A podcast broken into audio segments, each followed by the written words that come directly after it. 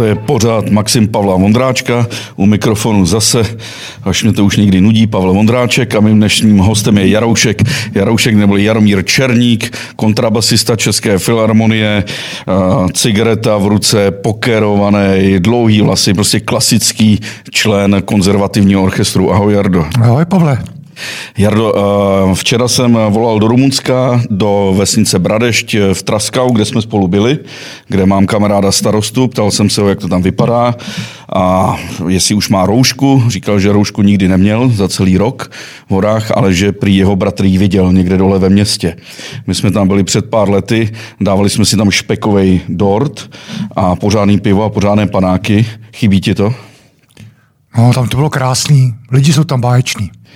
A chybí ti vůbec cestování, ty, kteří jezdíš po celém světě už 40 let v České filharmonii? Upřímně, měl jsem takový plán se vypravit do Itálie a sjezdit všechny renesanční města a galerie v době právě, kdy tam nejsou ani Číňani, ani Japonci, ani Američani, ani Francouzi, ani Němci. Eh, bohužel se to tak, tak přivostřilo, že jsem ten plán musel opustit, ale to je jedna z věcí, kterých bych ještě v životě jednou rád. No. Tak Jardo, je ti 63, tak seš eh, možná v polovině svého života. To těžko. Tak možná, tak ještě čtvrtinu máš před sebou. No, to jsi mě popřál. tak to, to zvládneme. Uh, Jardo, uh, chybí ti pivo, když to zavřou za chvilku? Uh, chybí mi čepovaný pivo. Já tě znám velmi dobře a vím, že jsi renesanční člověk a do renesančních měst by se hodil, že ty jsi nejen kontrabasista, ale i ručně zdatný člověk, jsi vášnivý zahrádkář, pěstitel rostlin a umíš eh, taky dobře vařit na hradě, ale nikdy jsem se ti nezeptal, jak ses dostal ke kontrabasu. No, je to taková jako, tragikomická historka. Eh, já v podstatě nemám rád Eh, český přísloví všechno zlý pro něco dobrý. Ale tady v tom případě, jak jsem se dostal ke kontrabasu, platí na 100%. Eh, prostě jednoduše hrál jsem na, na flétnu příčnou, možná se nebyl až tak zdatný flétnista, až mě to zase tak moc nebavilo. Asi by z toho možná ani nic nebylo. Nicméně celá situace se uspíšila tím, že jsem se uh, u školních dveří na Norbertově popral se svým spolužákem Jiráskem zvaným Bimbo, On byl, měl asi tak dvojnásobnou převahu e, váhovou a narazil mě na takovou tu obrovskou mosaznou kliku u, u školy. Já jsem přišel o jedničku, horní. Tím byl konec s flétnou. Ale měl jsem takovou jasnozřivou, krásnou paní učitelku na nauku a ta hledala pro mě uplatnění, co se mnou. A říkala, máme tady takového mladého profesora na kontrabas, tak tě dáme na kontrabas. A já jsem tam přišel, Ježíš Maria, teď jsem viděl tu, že nikde žádná klapka na tom kontrabasu, jenom ta struna metr dlouhá, nikde žádný značky. Jsem říkal, no to je katastrofa, no. Tak jsem začal na kontrabas. No. Na tu flétnu bych se asi vůbec jako na konzervatoř nedostal. Na ten kontrabas jsem se jako dostal, byl, jsem prostě potom pilnej. Muzika mě strašně vždycky táhla, hrozně mě, hrozně mě to zajímalo. Jardo, kolik váží basa? Ale Pavle, to záleží eh, na nástroji, jak to ten houslař postaví. Eh, ty staré nástroje měly takový hodně masivní luby. Luby jsou ty boky toho nástroje, jo? abyste tomu rozuměli. Ten nástroj má přední desku, zadní desku a má ty luby. A dřív ty housaři to stavili hodně, hodně bytelně, takže ty basy mývají kolem 14 kg. Takže když na to dáte bezpečný futra, tak máte hnedka 20 kg minimálně, to už se těžko nosí. Když už jsme u bezpečného futrálu, to se nikdy basa nerozbije na těch cestách po, po světě? Basa je jeden z nástrojů, který se rozbil absolutně nejvíc, proto jich těch starých taky tak málo zbylo. Ale kontrabasy bývaly majetkem kůru, kde, byl, kde se odehrávalo několik set všech, let všechna kultura. A ten housař to vyrobil pro ten kůr a ten kontrabas zůstal v tom kostele na tom kůru v podstatě deponovaný, zavřený, byl to majetek toho kostela. Takže ten basista jenom přišel se spičcem, odehrál to, co měl odehrát a zase ten kontrabas tam zůstal. No a ty další kontrabasy, co se tahali po muzice, ty se přirozeně snadno rozbíjely kvůli své velikosti. A hlavně protože housle jste strčili do takové té krabičky, eh, dřevěný dřív, která vypadá jako dětská rakvička a v tom, na tom se dá, můžete klouzat po, po kopci, to nic se nestane. A ta basa v tom většinou jenom nějakým pytli zavázaná dole na šňůrku, ta se rozběla běžně obzvlášť při návratu od muziky. Že jo. A máš nervy? Já když třeba občas potkám v letadle solistu nějakého houslaře, tak má ty hously u sebe, na klíně někomu nepustí, nepůjčí. Tak no. ta tvoje basa lítá dole v... Ta je dobře zavřená v takovém přepravním e, futrálu, vypolstrovaným, je ukurtovaná, uvázaná, velmi bezpečně, vydrží prakticky všecko, ale ne úplně všecko. Třeba, ale to už je jako hodně dávno, ale při přiletu do, do Moskvy ty bedny vyhazovali z odsasu to letadla přímo na plochu. My jsme to viděli. A z těch osmi kontrabasů to ne, tři nepřežili, jako jo, nebo respektive přežili potom po důkladným e, zásahu e, houslaře. Takže prostě e, samozřejmě ty bedny jsou velmi bezpečný a e, ty úrazy tím nástrojům se stávají na cestách strašně málo. Hmm. Uh, ty vlastně na basu nebrnkáš na kontrabas, to se používá smyčec. Pro, pro, prostě pro vážnou eh, muziku je charakteristický, že se hraje na ten kontrabas smyčcem. To znamená, když já odevřu noty, tak na té první stránce není napsáno hrajte smyčcem. Tam není napsáno nic. Čímž se počítá, že budu hrát smyčcem a ve chvíli, kdy ten autor si přeje, aby jsme hráli prstama, tak je napsáno italská, italské e, slovo pizzicato, je to napsáno pizz tečka, což znamená, že v té chvíli musím ten smyčec sklopit a začít hrát prstama. A pak zase je napsáno arko, což je zase z italského názvosloví, což znamená smyčcem. A v té chvíli já musím vytasit ten smyčec rychle. A někdy to bývá velmi rychle za sebou. A kam dáváš ten smyčec? Mám ho zavěšený na spodních dvou prstech na pravý ruce. Pořád. Neodkládám ho. Jazzmeni mají jako toulec, takže někdy prostě ty tam nemají ty změny tak rychlý, takže ho dají do toulce, který mají na kontrabasu připravněný a pak ho vytáhnou a zahrajou pár tónů. Ale drtivá většina se v hudbě, jako je jazz, uh, folk, uh, se prostě odbývá na, na, na hře pizzicato a ne smyčcem. Musím říct, že smyčcem je ta hra daleko delikátnější a háklivější na intonaci. Ono, jak to udělá takový to pum, v tom pizzikátu, tak se v tom ztratí trošku ta intonační nepřesnost. To znamená, říká se, že na basu může zahrát, eh, umí hrát skoro každý. A jakmile se do ruky smyčec, tak stačí ten prst jenom o půl milimetru eh, posunout a už jste faleště. Z čeho jsou ty smyčce? Pořád z konských žíní? E, tak smyčec se skládá z té pevné části, která je z nějakého ušlechtilého dřeva, většinou je to Fernambuk, nebo jsou i takový jaký ještě vzácnější dřeva. Tam jde o to, aby ten smyčec si zachoval svou pružnost, co možná nejdíl po celou svoji životnost, která je vlastně při dobrém ušetřování eh, vlastně neomezená. A pak je ta část, která se obměňuje, a to jsou žíně.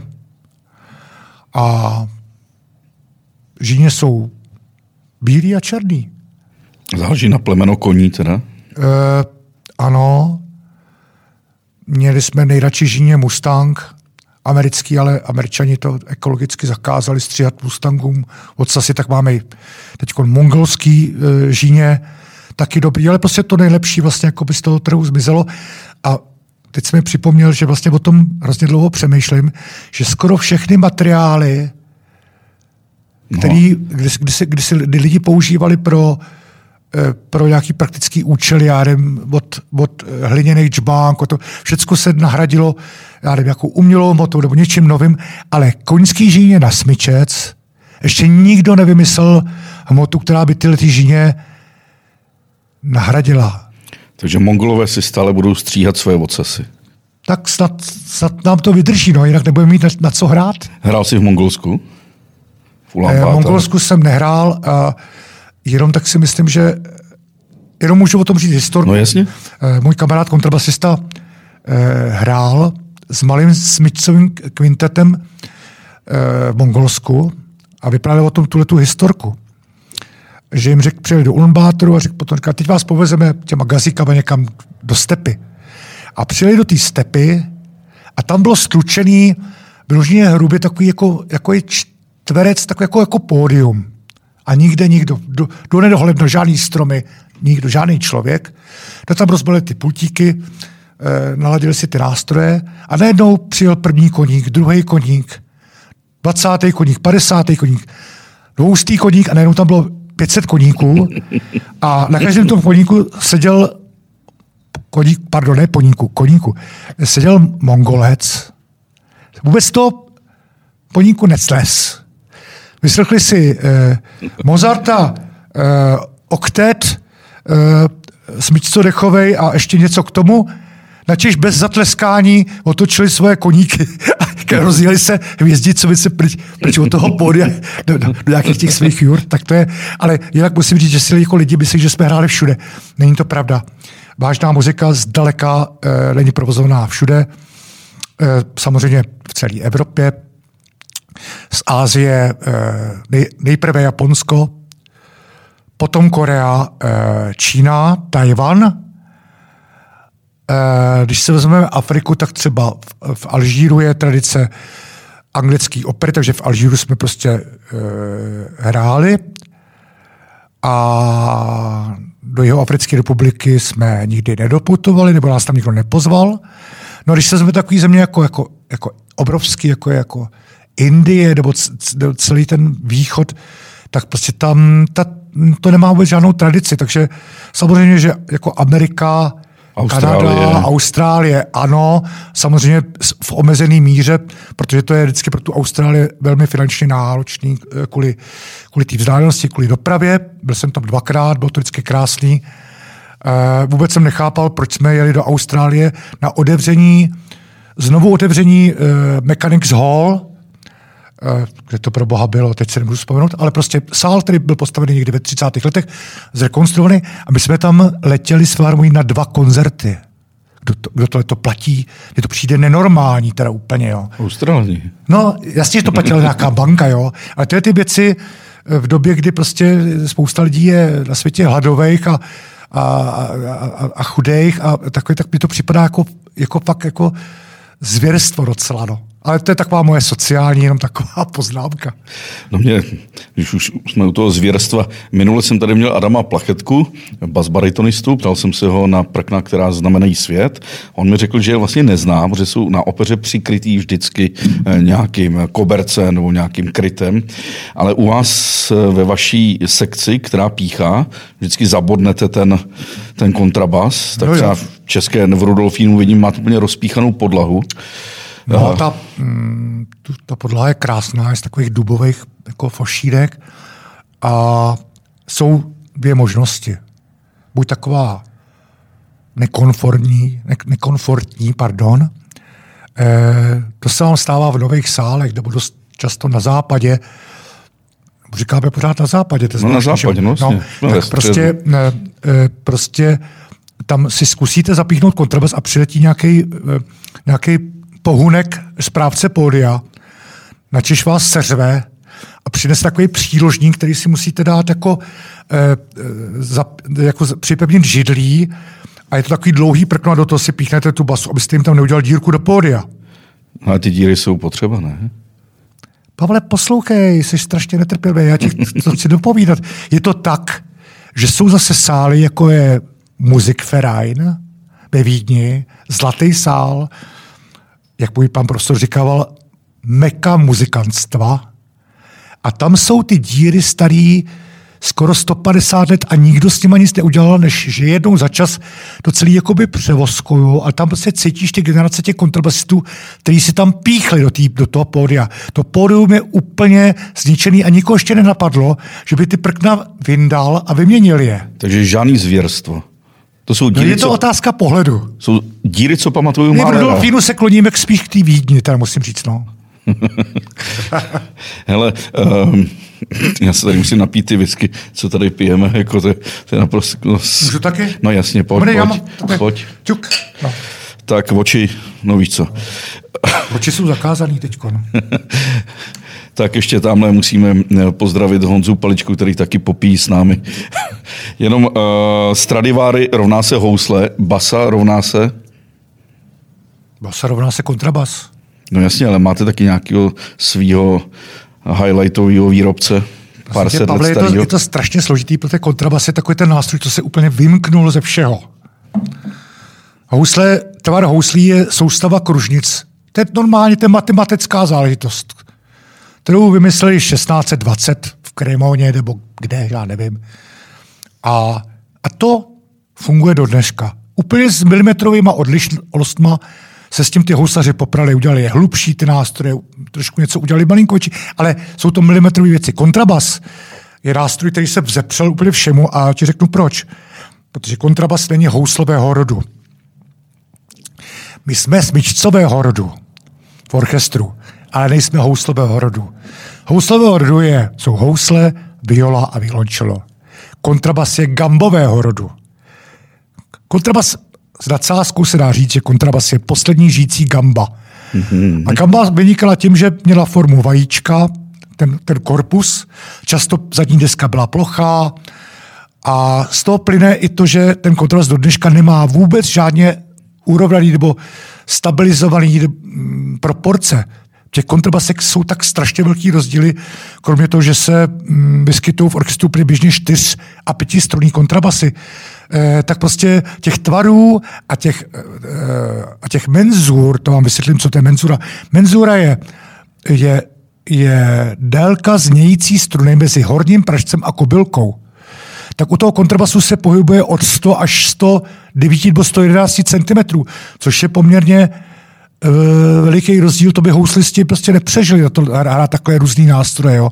Ale prostě ten kontrabas, protože vlastně historicky uh, od těch gamb úplně nevyhynul a nedali se aplikovat na něj ty uh, houslové tvary, tak je takový, jaký je. Včetně toho takového tupého zvuku, který prostě ta gamba měla, že jo. A když eh, ženy máš radši spíš ten houslový tvar nebo ten pořádný basový, takový ty samicoidní typy? Já ti nevím, no. Nevíš, jako... Mně se, mně se líbí všechny nástroje, eh, který hrajou, takže můžou být jakýkoliv. A prakticky se mi líbí úplně všechny ženy, které se mi líbí. A když jsi takhle lítal po světě, byly někde ženy skutečně takové jako k hudbě vřelé, basu oceňující? Je, je, Třeba Japonky. Je, jediný, co mě, to si řekl správně, jediný, co mě napadlo, bylo Japonky. E, Japonky při hudbě slzí, jejich manželové přijí v šíř, řeknu to dobře, z, e, z práce po celodenní e, rachotě v korporátu spí. Takže prostě půlka obecenstva spí, půlka obecenstva slzí. Tak to prostě je v Japonsku. Tleskají všichni potom na konci. Kdy jsi poprvé dostal do Japonska? Ještě za bolševika? No, hluboko, hluboko. 25 let by bylo. No. To jsou velice hluboká, nějaká 70. let. No ne, tak když jsme teď v tom, když jsme teď v tom eh, koronavidu, eh, tak si prostě vzpomínám, jak jsem se díval na ČT za, za bolševika a tam ukázali japonskou ulici a tam chodili lidi v rouškách. A bylo to z Tokia a oni úplně klidně tvrdili, že v Tokiu je tak strašně špatný vzduch, že lidi musí chodit v rouškách. Já myslím, že, že by ten vzduch se jim nepřefiltroval přes ty roušky. Už tenkrát by to bylo divný. Když jsem přijel do Japonska, tak jsem uh, zjistil, že ta civilizace má tak, uh, tak úžasnou, uh, že, že teda je, je, je, jsou strašně početní. Jo? Můj kamarád profesor na univerzitě Taku Shinohara říká, nás je moc, my musíme poslouchat. To znamená všechny ty jejich návyky na, na zemětřesení a tak dále. Ale zrovna tak prostě jsou ohromně ohleduplní ke svýmu celému okolí. To znamená, necítím se úplně extra fajn, ale pojedu s 500 lidma eh, v metru třikrát přestoupím, vezmu si roušku a mají, jako mají hezký, takový elastický. A já jsem na to tenkrát koukal, zjistil jsem, že to není kvůli špatnému vzduchu v Tokiu. Je to prostě jsou zvyklí být ohleduplní, protože jich je moc a každá nemoc by se tam šířila hrozně rychle. Mm-hmm, mm-hmm. Jsou Číňani taky tak ohleduplní? E, Číňani jsou takový, že přijdou Číňani takový jako divoký. E, je to, já nevím, e, mám kolegy, kteří tam hrozně neradi jezdí. Já, protože ta, to Japonsko je taková už skrocená Ázie, tak docela jezdím do Číny, musím říct. Tam ještě najdete opravdu jako strašný putiky padrtě, kde na vás prostě lidi okamžitě začnou s úsměvem mluvit čínsky a strašně se smát tomu, co jim říkáte česky, pak se s nimi dáte panáka, samozřejmě po koncertě, to, to je poznámka pro pana ředitele Marečka České filharmonie. E, prostě, ale jsou strašně, bude jsou strašně legrační a jsou strašně veselí. Ale Japonci jsou taky veselí, taky se rádi baví. Jarno, mi se tady, tady rozbilo křeslo, takže já se pěkně opřu dozadu, budu téměř ležet, aby to bylo no, velmi to pohodlné. Pavel, Pavel, ležící spící. Ležící spící. Eh, je, jsou v některé koncertní sály po světě pohodlné svou kantínou, která tě překvapily třeba? Ano. Třeba konkrétně? Určitě, určitě, uh, určitě je to celá řada, celá řada kantín, hlavně v Německu kde opravdu se těm muzikantům vychází tak prostě strašně vstříc i cenově, že i výběrem, že to je prostě přepich, jako jo. My to nemáme špatný v České filharmonii, ale třeba musím říct, že jeden krásný zvyk, eh, na který se všichni těšíme, protože jsme Češi, je v, v sále v Kolíně nad Rýnem, který je zanořený, eh, do terénu, úplně v loupce. Tam prostě do toho sálu ten sál má střechu, nahoře je taková jaký chození, vedle je muzeum e, e, římské kultury. Ten sál je prostě podzemí a je krásný. A, je, a není vlastně už dneska mladý. E, a e, tam je zvyk, že když skončí koncert, tak tam přivalej z místního soukromého pivovaru bečku, tu normálně narazí tím, že tam prostě natlučou ten, ten, ten kolík. Mo, mosazný kolík a teď, dá, teď točí ten kelš, to jsou ty úzký, úzký skleničky, ty, ty, píšťaly, ty píšťaly a točí to, dokud nevytočí ty tři soudky a pak bye bye, pak si dělíte, co chcete, ale ten zvyk pro eh, zahraniční kapelu eh, u nás asi na to nemáme, prostě, ale to, připadá mi to hrozně krásný. U nás prostě ten cizí orchestr dohraje a prdlačky, prdlačky a jděte, rozjeděte se, ale to je, na to jsme zvyklí i z rady e, jiných e, sálů. Tohle je taková světlá výjimka. E, Jinak uh, bufety, no, není to tak zajímavý téma, aby jsme probírali bufety. To ne, ale ty máš rád pivo, ale jak, jak třeba v arabských zemích, třeba v Káhyře, když hrajete, No já myslím, že, já myslím, že v tom Kolíně nad Rýnem mají rádi pivo. Všichni filharmonici i ty, co nepijou. Teď jsem byl trošku hnusný, ale uh, no v Káhyře to bylo, uh, to nebylo tak těžký, protože v mezinárodních hotelech se prostě mezinárodní hotely mají prostě výjimku, tam se prostě eh, točí pro cizince pivo. No. Venku nedostanete ani prd. Teda to je Když jsi za bolševika cestoval po světě, uh, byl jsi sledován, nebo byli jste sledováni? Státní bezpečností? No, je to taková docela obvyklá otázka, ne, ne že bych řekl, že, že se ptáš na, na to, co se ptají všichni, ale už mi ta otázka byla položena, takhle bych to řekl správně. E, já osobně jsem s tím problémy neměl ale měli s tím řada, řada kolegů, kteří měli někoho, eh, který jim emigroval. Bratr, eh, sestra, otec, nebo někdo z rodiny, strýc, tak ty měli problémy. A samozřejmě jsme i v České farmě jsme měli člověka, který, eh, který se, byl to takový jako šéf vnitřních věcí, já už nevím, jak se, ta, jak se jmenovala ta, ta jeho, ale trávil většinu času v bufetu popíjením alkoholu a musím říct, že, že k nám byl takový slušný a že si vlastně ne, nepal to nějaký zásadní velký problémy, snad jenom jeden, že jeden kolega na hranicích to nevydržel, šel čudat za nějakou budku, tam ho na, na, načapal nějaký ten voják a na dva roky mu za, zatrhli prostě výjezd na západ, ale to je spíš taková k pousmání historka ale nějaký vyložen, nemůžu si vzpomenout. Samozřejmě, že v době, kdy jsem jezdil dál z Filharmonii, tak tam asi nějaký očka byly, ale už to nebyla ta doba těch 60. let, kdy tam byly očka oficiální, který jeli oficiálně s tím orchestrem. Všichni to o nich věděli. My jsme už jezdili s těma očkama, který, o kterých jsme nevěděli. A, ale myslím, že nějaká diskriminace zásadní nebo vyhazol z Filharmonie nebyl. E, to byla spíš otázka Eh, konkurzu do Filharmonie, který byly na, na dobu eh, za bolševika nesmírně férový. Protože eh, já nevím, vy asi nevíte, jak probíhá takový konkurs do České farmoje, ale kdy do jakéhokoliv jiného orchestru. První kolo se odbývá za plentou. To znamená, všichni bodující sedí v sále, přes kraj podie jsou postavení praktikáble s plentou a vlastně nikdo neví, přijde uchazeč číslo jedna, uchazeč číslo dvě, hrajou všichni to samý a orchestr napíše do připravených papírů ano, ne. Ano znamená postoupit do druhého kola, ne znamená nepostoupit. Do toho druhého kola postupuje menší množství uchazečů, než přišlo zahrát v prvním kole. A pak se, pak se sundává i, i, i, ten, i ty paravány, už na něj vidíme.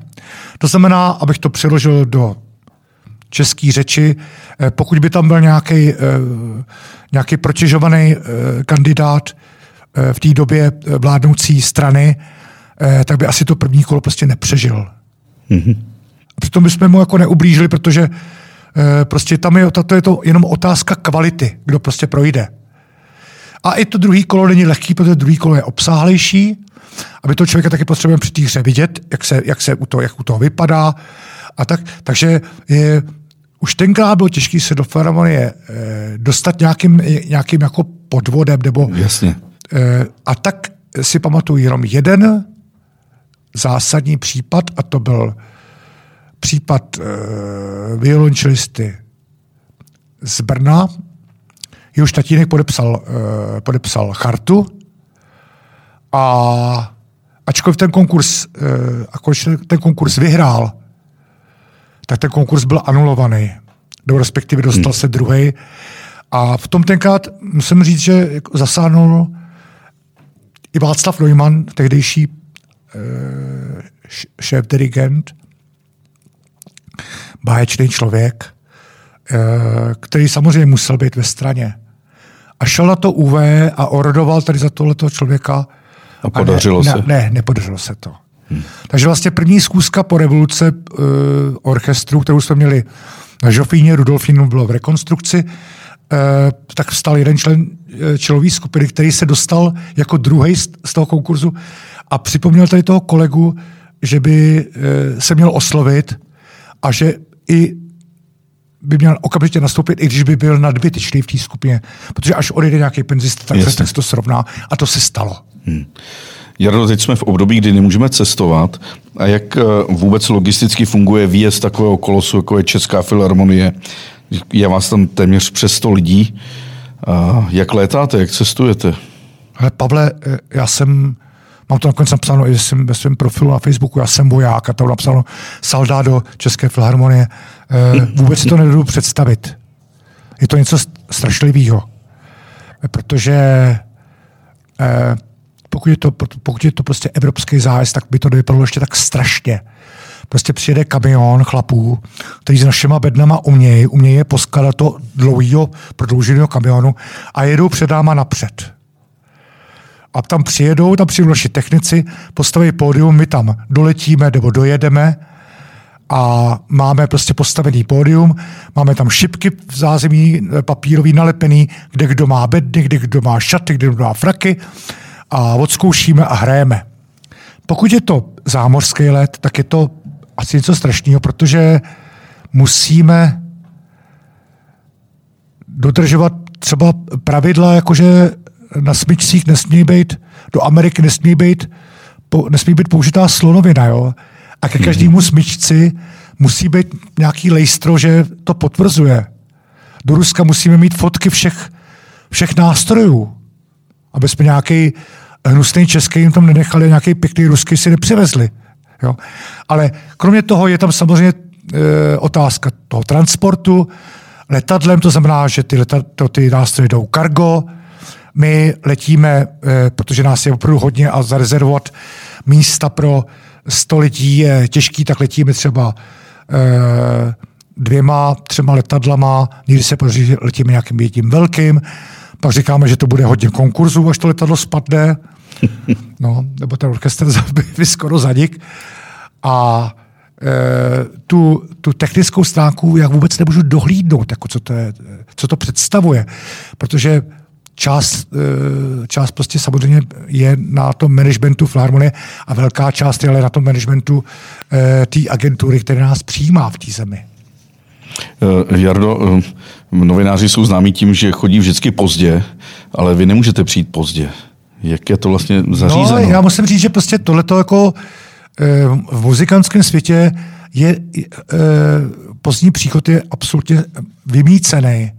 Takový jakoby uh, fakticky nebo morálníma sankcema, tak si představte, já, já to dám jenom tady našim posluchačům, no, dej, dej, dej. dám příklad, že prostě před hotelem před hotelem v Madridu sedí ve třech autobusech 90 filharmoniků a čeká na jednoho filharmonika, který si prostě dal blbě budík, nebo nemohl usnout, vzal si prášek na spaní, e, e, kope mu do dveří recepční, ne, neozývá se. A ty lidi tam sedějí pět a deset minut a to nasrání vzrůstá a pak přichází ten člověk před ob...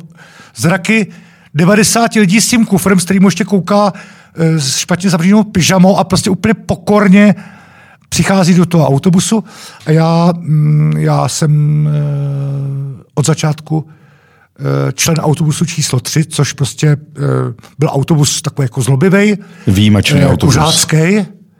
A v době, kdy byl koncert pijácký, a tak byl takový, jak prostě takový ty správný dřeň České filharmonie, zatímco prvnímu autobusu a druhému autobusu jsme si říkali pribiňáci, tak, tak v autobusu číslo 3 se ten pozdní příchod trestal lahví na ten která byla dodaná na ten den, kdy byla možná v tom autobusu skonzumovat. Jak to dělali v těch druhých autobusech, jestli musel přinést obří pribiňák. To, A proč se jim to, říká pribiňáci? No, no, protože to byli takový ty, takový ty slušňáci, jo? A můžeš uh, v průběhu kariéry v České filharmonii nikdy přejít uh, z autobusu číslo 1 2 do autobusu 3 a opačně? No, uh, jenom násilím. Násilím. Když jsi slušňák, tak z tebe prostě ne, Jardu Černíka neudělají. Samozřejmě já jsem, eh, aby tomu posluchači rozuměli, to není žádná neměná jednotka. Česká farbolie je, je, je organismus, který se prostě pořád mění.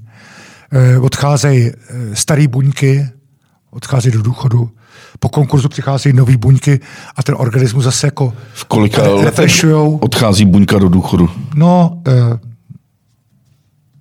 je to podle, jako by podle zákona, to už teď tolik nefunguje, Eh, musí člověk splňovat několik, několik kritérií. Třeba věk? Jedna, jedna je hm, věk, ano, jo, do 90 tam určitě teda Pavle nebudu, jo, to, je, to je jistý, jo, ani do 80. Ale eh, jedna věc je, jak vám to hraje. Jestli jste pořád jako pro ten orchestr přínosem. Prostě nedá se s tím nic dělat. Ze stánu, když člověk stáne, tak prostě ztrácí švung, energii. A to na tom nemění nic, že se doma připravuje. To je jedna věc. A druhá věc je, že ta skupina vás ještě chce. Tam je nějaký vedoucí v té skupině, který se prostě uváží, řekne, eh, ale jako jsou tady mladí kluci a by, asi by to nebylo špatný. A já vlastně eh, jsem na, na pokraji, já jsem na té hranici. Jo? Mně to klapne v květnu. A chtěl bych ještě třeba nějaký rok hrát. A ne to rozhodně přetahovat, protože vím, že mladí kluci potřebují práci a já jsem si v tom jarním období e, koronaviru to vyskusil, a to, ale to svítilo každý ráno sluníčko, takže to byla ta výhoda oproti e, této situaci, co to jsme teď. E, že, že mi vlastně jako doma bylo docela dobře. Že jsem, že jsem jako se připravil na to, že, že, to, že, že to nebude prostě propad do pekla, že, že to dám, ten přechod, eh, což je pro chlapa všeobecně známá věc. Strašný. Eh, těžká, těžká věc. Jako a ty jsi ředitel autobusu číslo 3, tak tam ještě snad pár let budeš. No, ne? ředitel, ředitel úplně nejsem. Já, já vůbec jako nejsem takový vedoucí moc pracovník v ničem, ale chtěl bych ještě pár, hrát, pár let hrát prostě eh, jako by se člověku potom až tak tolik nestejskalo a pak přijde po té koronavir krizi do toho orchestru a dá si první zkoušku a je to úplně tě, Pavle, zaplaví taková krása, tak to, ta, ten, ten, ten, ten zvuk a ten pocit té sounážitosti a to, že, to, že, tomu, že tomu prostě přispíváš nějakým malým dílem, protože, jak jsem říkal, jsem voják, jsem tam při, jedný, při jednom tom Eh, při jednom tom koncertě nebo zkoušce jsem 1,90 na orchestru, přičemž samozřejmě první flétnisti, první hoboisti, první fagotisti, eh, první klávesisti k tomu přispívají, první houslisti tomu přispívají daleko víc tomu jakoby celkovýmu výzoru. Ale jsem tam potřebný a ten pocit je nádherný. Eh, ten orchestr se sestává z mnoha různých sekcí. Eh, jsou různé sekce eh, s různým vztahem třeba k pařbě, k alkoholu, k zábavě, anebo některé nástroje, které jsou takové puritánské. Já, tak Jenom jsi mi říkal něco o harfistech, že ty nikdy moc jako... No tak harfisti vlastně už vymřeli jako chlapy. To je, to už je úplný konec. Už jenom ženy? Už jenom ženy. To je smutné. No ale eh, třeba teď jsme tam měli několik na, na, na, na takové jakoby stáži nebo jako na e, e, fagotistek a ty byly prostě, ty holky byly krásný a ještě skvěle hrály, jo. takže prostě už e, nejsou nástroje, které jsou ženským zapovězený. Ale myslím si, že celkově e, je to průřez orchestru. Já mám kamarády e, z celého orchestru, různý, Eh, s podobným vztahem k životu jako já. No ne, tak třeba ve fotbalu říkalo mi několik fotbalistů, že třeba ty obránci jsou víc takový ty pařmeni, než ty, než ty útočníci, kteří jsou takové jako primadony. Tak mě já zajímá, myslím, že, že i v tom já, orchestru jo, jo, je taková ta stratifikace. Ne, já si myslím, že od, jako už od konzervatoře se ty, ty lidé vlastně mění podle, svých, podle svého nástroju. Jako, jako prostě hobuisti, fletisti chodí už jako na konzervatoři s kravatou a zvířata bývají většinou žestěři, trumpetisti, eh, pozounisti a kontrabasisti. Jo. Takže eh, já jsem na to nikdy nepřišel, proč, proč se to hledá, eh, hledá tuhle tu skupinu lidí, ale je to, je to můj názor, může si někdo polemizovat, ale prostě takhle to jsem to viděl já. No. Jado a trumpetisti patří kam? Uh, to je taky to jde na, na rozhraní. Prostě, no. Já totiž narážím na ten příběh, který chci, aby si řekl, to je příběh kolegy Halíře a jeho cestování v USA. Kdy si... Je, je, to je taková, to je spíš, to patří do, do to řekni ten příběh. Do, do, kategorie historik zatáčení, že jako to prostě, řekni. Uh, je to, svědčí to prostě o takový americký byrokratický uh, tuposti a omezenosti. Přelítali jsme z Kalifornie na, západní, na východní pobřeží. A prostě to je ten kluk, který je prostě jako super trumpetista, první trumpetista České filharmonie, který má e, zrzavý oči, zrzavý kudratý vlasy, velmi světlý pleti, e, tak e, byl zadržen um, orgánama na toho, nádra, toho letiště e, a protože se jmenuje Halíř, tak jeho e, jméno si oni jako přetvořili ve svých představách na Hal Ir, to znamená, což možná byl někdo hledaný, ale já to fakt jako nevím, že jo. Eh, Ládin to nebyl, že jo. Ládin no, no, no, to je trošku rozdíl. Ale prostě nám ho tam zabásli.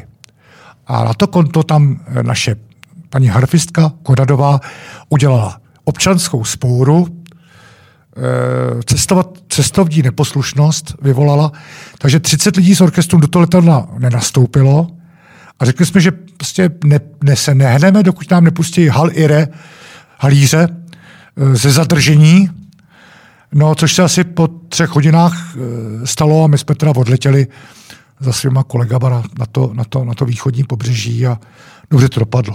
Za 40 let ve Filharmonii už si hrál spousty skladeb, některé desítkrát, desetkrát, stokrát.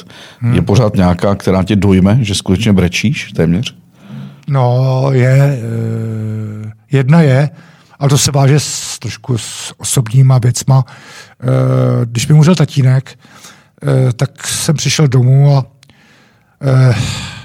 naše paní sousedka hrozně pospíchala, aby mi to řekla první. To mě docela urazilo a, a přišel jsem domů, máma brečela. No a teď prostě byly pět hodin odpoledne, večer koncert a já si říkal, jako, jaký mám jako důvod na to neodehrát ten koncert a co ty si tady počnu s tou mámou, která bude celý večer brečet? Tak jsem se prostě sebral a šel jsem do Rudolfína a tam se hrál Hindemit, Vánoční oratorium, což je krásná věc, který na konci, na konci toho oratoria se pro, pro, prolínají jakoby ve fůze nebo v nějaký prostě spleti všechny možný e, evropský starý koledy. A tam jsem hrál a brečel jsem a brečím, kdykoliv se to hraje. Mě, když zemřel otec, tak jsem si pouštěl Málerovu devátou. To je velký dílo. taková ta, kde se na konci netleská. Ano, tam by se mělo potichu odjít ze sálu a vůbec netleskat.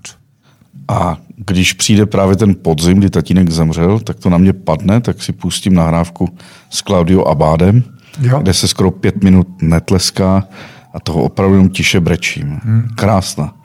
Hrál jsi to někdy? No jistě. Mahler je můj uh, vlastně skoro nejoblíbenější autor. Je to prostě něco, jako, něco země, něco z mého nitra, protože uh, Mahler vás dovede um, úplně na pokraji nebes a z těch nebes vás ve třech vteřinách srazí až do pekla.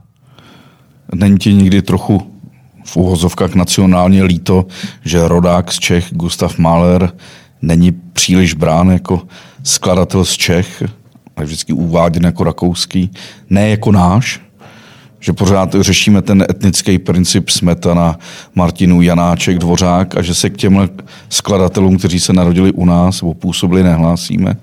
Mahler to je nejkřiklavější případ. Že? Ale Pavle, tak Mahler se narodil prostě v německé rodině, prostě e, moravského žida, co, si, co se bude prostě jako, jako, jako nalhávat, stejně jako, že e, Smetana do, do, do středního věku neuměl prostě pořádně česky a tak dále.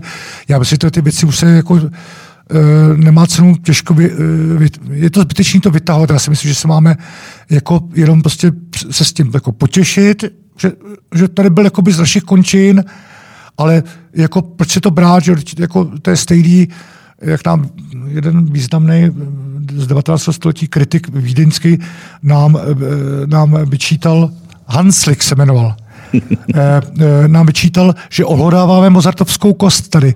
Že jsme si kvůli tomu, že Mozart tady pobyl na Bertramce a, a e, složitý Don John, tak si ho přivlastňujeme. To je Ačkoliv pravda, prostě no. s tím nemáme jako co dělat vůbec. On, byl, tady, on jsem prostě přijel a pobyl tady a zase odjel. No tak já ty, ty věci moc nesoudím ani, ani mě připadají zajímavý. Hmm.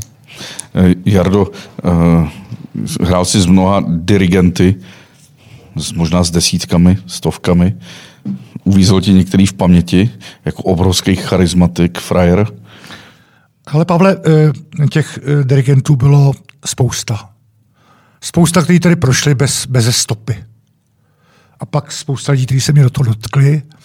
A když prostě mm, na to nemáme čas, když řeknu tu špičku, tak rozhodně řeknu, že Rafael Kubelík, který odešel ze své profese, což dirigenti moc nedělají, ale ve vysokém věku odešel do, do ústradí, když se dozvěděl, že, že je tady revoluce, tak začal běhat po pláži a kopat do míče, aby se fyzicky připravil na návrat.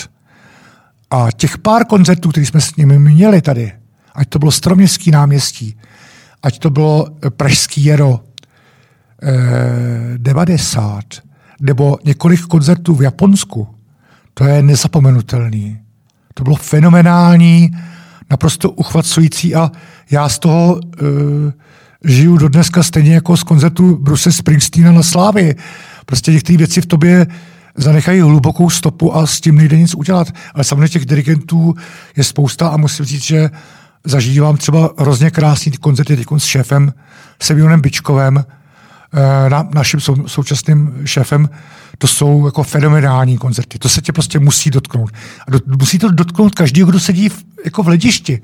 Protože ta vlna těch emocí je tak obrovská, že, že, že kdo, kdo prostě má kousek srdce, tak ji prostě musí zachytit, musí ho ohromit. Já jsem byl na zkoušce České filharmonie ve Vídni před dvěma lety. No jo. A fascinovalo mě, když jsem se dostal do toho zákulisí a chodil jsem tam v těch vašich šatně a, a pak jsem byl na té zkoušce, že ten Semyon Bíčkov je opravdu to jako charismatik, velký. Když tam ještě dirigoval v těch mančestrákách nebo v košili, tak to bylo tak jako neuvěřitelný. No. Bičkov to s náma válí, jako, jako on na nás zkusil takového toho drtivého, arrogantního dirigenta a tohle ten, tohle ten orchestr je to strašně háklivý. Nějaký německý orchestr by to asi vydržel, ale prostě on, on prostě, my jsme to nevydrželi a dali jsme mu to znát a on, on, on je dostatečně inteligentní chlap, aby pochopil, že tudy cesta nevede. Takže on se jako před, přetavil eh, na takový jako, eh, bych řekl, eh, velmi náročného a milýho dědu nebo tátu Jo? A tahle ta strategie mu, musím říct, že mu vychází perfektně, protože ten orchestr mu zube, zobe z ruky. Jo? A ještě má tu, má takový ten lidský aspekt, že, že tě potká někde na chodbě, úplně náhodou. Já se vždycky trošku leknu, protože šéf je šéf a já jsem voják. Že? A on do tebe zaboří ty svoje hnědý oči a řekne, jak se máš. A ty, ať chceš říct, eh, co chceš, tak mu řekneš přesně, jak se máš. Neřekneš mu to jako po americky I am well, yeah, it's perfect, everything perfect. Ne, řekneš mu prostě, co, i co tě trápí, protože s ním to jinak nejde. Co je vlastně dirigent pro orchestr? Je to trenér, je to ředitel, je to Pavle, šéf? Pavle, tam, Pavle tam, je, tam je prostě deset profesí. Za prvý je to, je to, arch, je to, je to prostě pro tu hudbu. Ta hudba je napsaná. Ten autor to napsal. Jsou to noty. To je neměný. Je to napsáno silně, to, ale to je jenom, jak mu říkal můj profesor Benda, basist říkal, to je návod. Takže před, před upotřebením zatřepat. A ty opravdoví umělci, ty dirigenti, s tím zatřepou tak, že třeba tu skladbu skoro nepoznáš, jako kdyby ji dirigoval někdo jiný, protože můžeš hejbat s tempem, můžeš uh, chtít na orchestru, aby zdůraznil některé věci, některé věci potlačil. To je jeho pravomoc, toho dirigenta. On pracuje s, s nějakým hotovým, jakoby eh, neobrobeným kusem, on, on je obrobený, ale prostě ten dirigent na tom může eh, udělat strašný práce. A samozřejmě je to architekt té skladby, je to psycholog, je to, eh, musí se k tomu orchestru nějakým způsobem chovat. Eh, je tam Samozřejmě je to i velký fyzický výdaj, intelektuální výdaj. Někteří dirigenti tu obrovskou partituru mají v hlavě a dirigují z paměti. To je mil, milion informací, kdy musí těm lidem dát e, nějaký nástupy a tak dále. Takže je to je, jako e, je, je ta, je ta, je ta pozice toho dirigenta od, od konce 19. století jakoby na pědestalu, někdy až moc, ale, ale rozhodně ty špičkoví umělci si to tu, tu úctu zaslouží, protože to je, je to jako veliký výkon. to ještě pár takových detailních otázek. Když eh, hraješ ve filharmonii, hraješ vzadu, z pohledu diváků napravo, ano. vždycky jste ve dvojici, před vámi jsou noty. Ano. Ty jsi ten, který obrací noty, nebo ne? Obrací vždycky ten, který to má blíž, ten vpravo. A ty obracíš, nebo ne? Podle toho, jak si sednu. Je to náročný obracet eh, noty? No. to jenom, obrat... se musíš, jenom se musíš natáhnout a obrátit ty noty včas, aby ten tvůj kolega netrpěl tím, že nemá co hrát. Ale získáš už praxi, že to obracíš uh, smyčcem? Někdy si udělám růžek na těch notách, když je rychlá obrátka a nestačil bych to, a pak to rychle obrátím smyčcem. A teď fyzicky ty noty, ty už taky musí být pár desítek let staré, ne?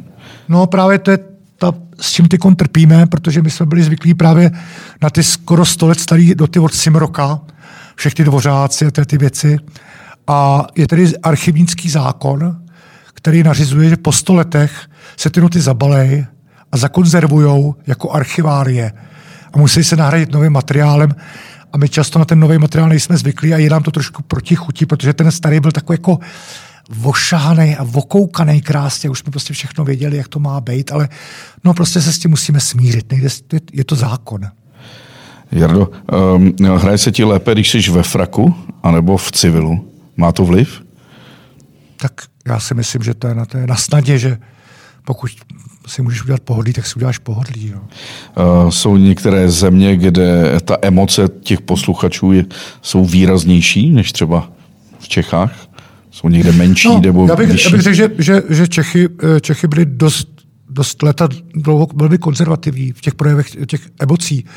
Eh, já to můžu říct, jako, je to velmi stará historka. Eh, můj profesor František Pošta na konzervatoři trval na tom, že budeme chodit na každý koncert České filharmonie. Každý, tak jsem si zvolil. Pátek nás tam jako studenty pustili, no a my jsme jako nadšení studenti vykřikovali bravo a tak. A takový ty dámy, co tam už jako odseděli, tom abonema léta, tak nás okřikovali, že se nekřičí. No. A e, možná měli nějakém, ve své době měli tu, tu svoji pravdičku, že jo? ale víme, že emoce třeba v operách k operám patřily. Tam se prostě bučilo na, na solistu, který nevzal horní C, že dorista. Jako to bylo jako docela běžný. Šarvátky v divadlech Eh, dokonce i pranice v operách byly běžný. Na koncertech tak moc ne. A k tomu bych mohl ještě eh, vlastně jako přidat eh, opak toho, co jsem řekl, co jsem zažil jako mladý student, je to, že, že takový to americký standing ovation, který prostě nastává okamžitě po tom, co muzika, mě taky vadí. Já myslím, že to prostě to povstání publika by mělo být jenom pouze ve zcela výjimečných, uh, při zcela výjimečných výkonech, ale bohužel, jak to lidi vidějí v televizi, tak ta Amerika se do nás tak jako zahryzla, že, že, i, že i tohleto se prostě vlastně ten akt je jakoby přehraný, uh, nevím jak koho, mě to malinko popouzí teda, no. Časopis a web Gramofon před pár lety udělal anketu 20 nejlepších orchestrů světa. Vy jste se tam umístili, Česká filharmonie. Co tvoří vlastně kvalitu toho orchestru?